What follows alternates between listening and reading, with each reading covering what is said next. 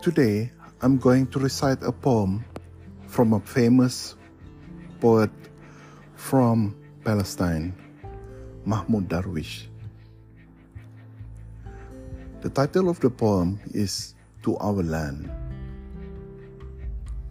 To our land, and it is the one near the Word of God, a ceiling of clouds.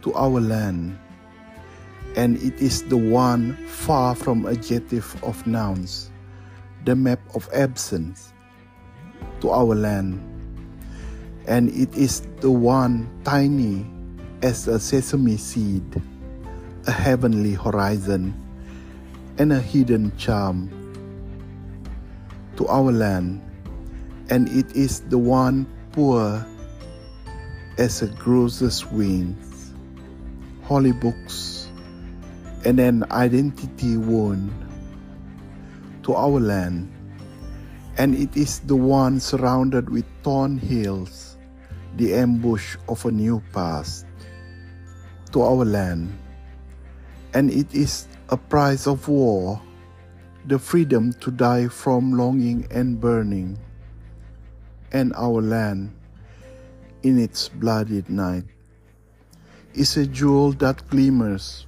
for the far upon the far and illuminates what is outside it.